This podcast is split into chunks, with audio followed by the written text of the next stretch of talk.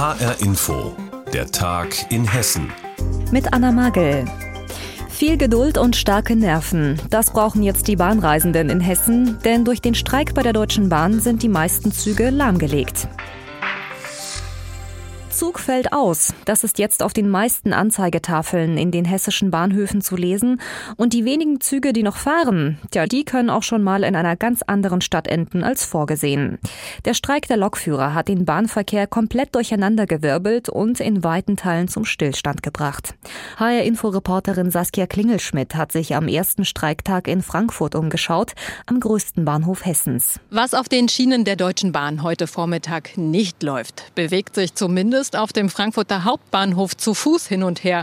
Viele Bahnreisende sind schon in der Nacht hier angekommen, sowie Eleonora mit ihrer Freundin aus Berlin. Wir wollen nach Hause, ja. nach Hause nach Berlin. Hoffentlich mit einem Zug in einer Stunde. Soll angeblich einer fahren. Und auf den haben wir jetzt all unsere Hoffnungen gesetzt, nachdem wir hier vier Stunden im schönen Frankfurter Hauptbahnhof verbracht haben.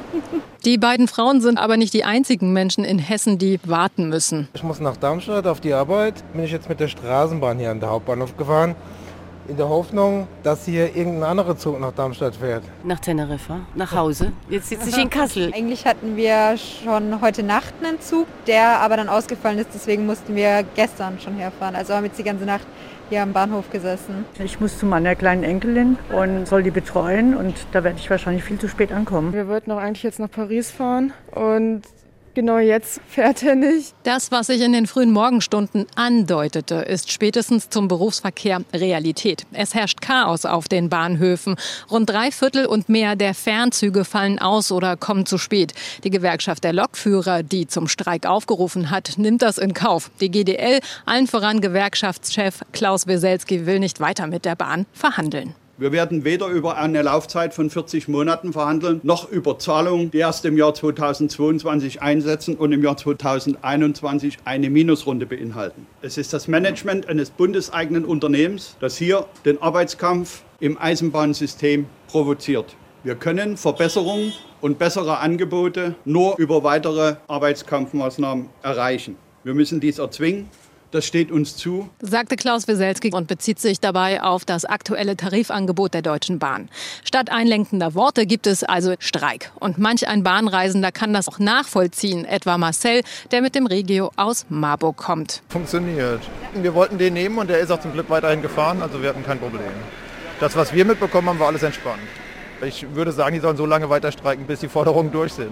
Streiken, bis alle Forderungen durch sind? Dieser Meinung sind aber nicht alle hier am Frankfurter Hauptbahnhof. Vor allem Menschen, die schon seit Stunden an ihrem eigentlichen Ziel sein wollten, so wie Jacqueline und Nicolas. Hand in Hand stehen sie vor dem Gleis und wollen nach Paris. Man soll ja immer mehr so auf die öffentlichen Verkehrsmittel umsteigen und nicht so viel mit dem Auto fahren und so weiter.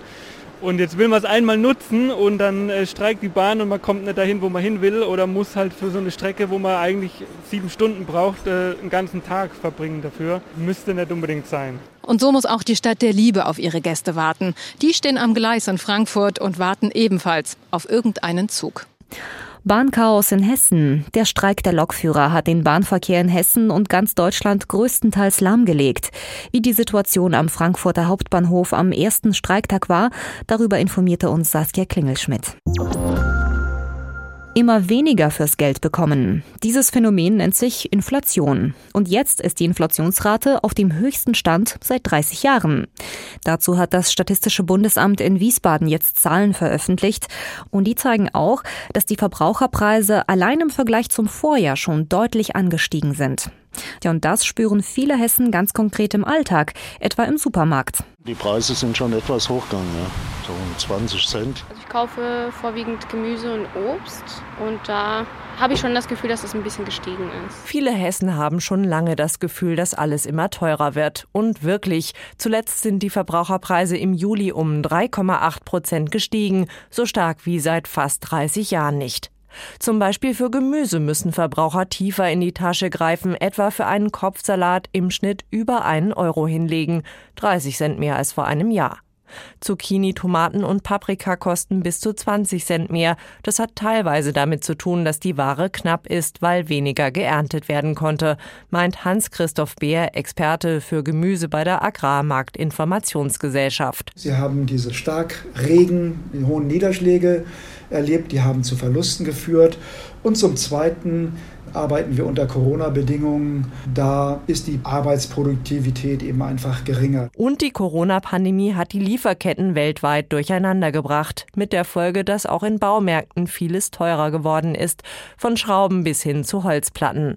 Florian Preuß, Pressesprecher bei Hornbach, erklärt. Hängt mit den Rohstoffpreisen zusammen, die jetzt doch einige Monate lang deutlich gestiegen sind, aber auch mit zusätzlichem Aufwand für die Beschaffung und den Transport der Ware.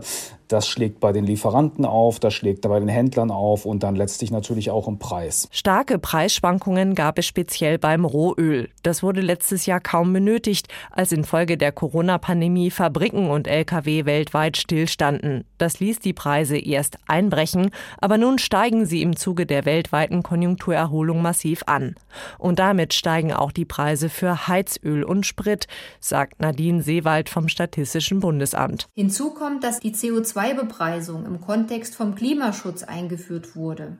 Auch das wirkte preiserhöhend auf Kraftstoffe und Heizenergie. Obendrein wird auf all das Mehrwertsteuer fällig und da gilt wieder der normale Satz von 19 Prozent, nachdem es letztes Jahr noch drei Prozent weniger waren. Steuer runter, Steuer wieder rauf, auch das wirkt sich auf die Inflation aus, meint Nadine Seewald, die sich mit dem Thema schon jahrelang beschäftigt. Das wirkt dann quasi wie eine Preiserhöhung. Rechnerisch kommt es also zu höheren Inflationsraten. Bis zum Jahresende könnte es noch weiter nach oben gehen. Die Bundesbank rechnet mit einer Inflationsrate von bis zu 5 Prozent. Schon im Jahr darauf könnte sie aber wieder sinken, erwartet Carsten Bjeski, Chefvolkswirt der ING Bank.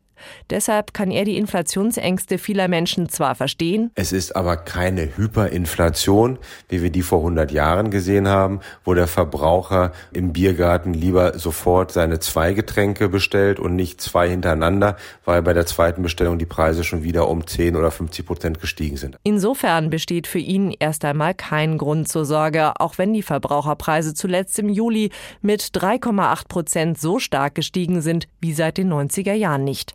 Immer weniger bekommen wir für unser Geld. Die Inflationsrate in Deutschland ist auf dem Höchststand seit 30 Jahren. Wie sich das im Alltag der hessischen Verbraucher bemerkbar macht, darüber informierte uns Ursula Mayer. Wer einmal in kriminelle Kreise gerät, wie etwa in eine Rockerbande, der kommt da nur schwer wieder raus. Das hat ein 22-Jähriger aus Seligenstadt im Kreis Offenbach leidvoll erfahren müssen. Er sitzt ab jetzt als Nebenkläger und Zeuge in einem Prozess am Landgericht Darmstadt. Es geht unter anderem um erpresserischen Menschenraub.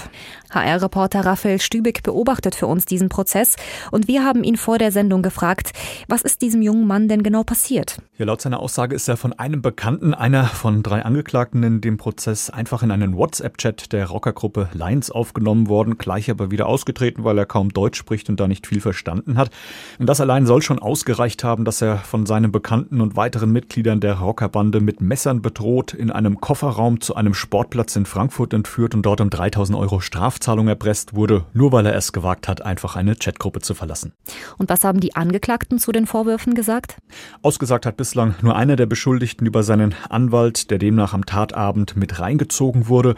Plötzlich sollen der Bekannte des Opfers und ein weiterer Lions-Rocker bei ihm in Frankfurt aufgetaucht sein, mit dem Geschädigten im Kofferraum. Messer will er überhaupt keine gesehen haben. Die beiden anderen Angeklagten haben noch geschwiegen. Sagt Raphael Stübeck über einen Prozessauftakt am Landgericht Darmstadt. Die drei Angeklagten Angeklagten sollen einen Mann im Auto entführt und von ihm rund 3000 Euro gefordert haben. Den drei Männern wird jetzt erpresserischer Menschenraub vorgeworfen. Zu früh gefreut. Erst hatte Frankfurt seine Corona-Beschränkungen gelockert, jetzt, einen Tag später, wird das Ganze schon wieder zurückgenommen. Das Gesundheitsamt hat mitgeteilt, ab Mitternacht, also ab Donnerstag, gilt wieder die Eskalationsstufe 2. Heißt zum Beispiel, für die Innengastro brauchen ungeimpfte wieder ein negatives Testergebnis. Was sagen die Frankfurter und vor allem die Gastwirte zu dem ganzen Hin und Her um die Corona-Regeln? Unser Reporter Frank Angermund hat nachgefragt. Ferien, die Sonne scheint in Frankfurt und auf dem Römerberg sind deutlich mehr Touristen unterwegs als noch vor wenigen Wochen.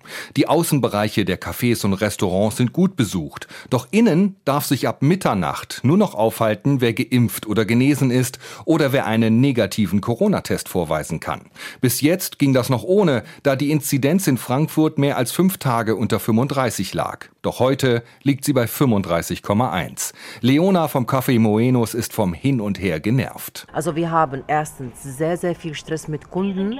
Alle sind sehr, sehr viel durcheinander und natürlich der Umsatz stimmt danach nicht. Viele Gäste seien nicht über die aktuell geltenden Regeln informiert. Da kann es schon mal Ärger geben, sagt auch Jürgen vom Restaurant Schwarzer Stern, das sogar extra Corona-Tests für seine Gäste bereithält. Es sind diese 5 Prozent, die manchmal ein bisschen querdenken. Viele Gäste, die einen Kaffee oder Äppler trinken, sitzen bewusst draußen und nicht drinnen. Und das nicht nur wegen des schönen Wetters. Wo es zu vermeiden ist, sollte man es vermeiden. Mir tut das immer für die Gastwirte leid, weil die natürlich ziemliche Einbußen haben. Aber ich finde das gut, dass das so streng geregelt wird. Weil gerade die Delta-Variante halt schnell umgeht. Ne? Aber ich ärgere mich immer, wenn diese Werte nur mit Inzidenz zusammenhängen. Es gibt ja auch andere Möglichkeiten, Hospitalisierung und so Sachen. Das müsste mit in die Rolle reinkommen. Aktuell ist die Stimmung unter den Gastwirten auf dem Römerberg noch entspannt, weil das Wetter gut ist. Auch wenn der Stufenplan der hessischen Landesregierung vorsieht, dass die Inzidenz mindestens fünf Tage unter 35 liegen muss,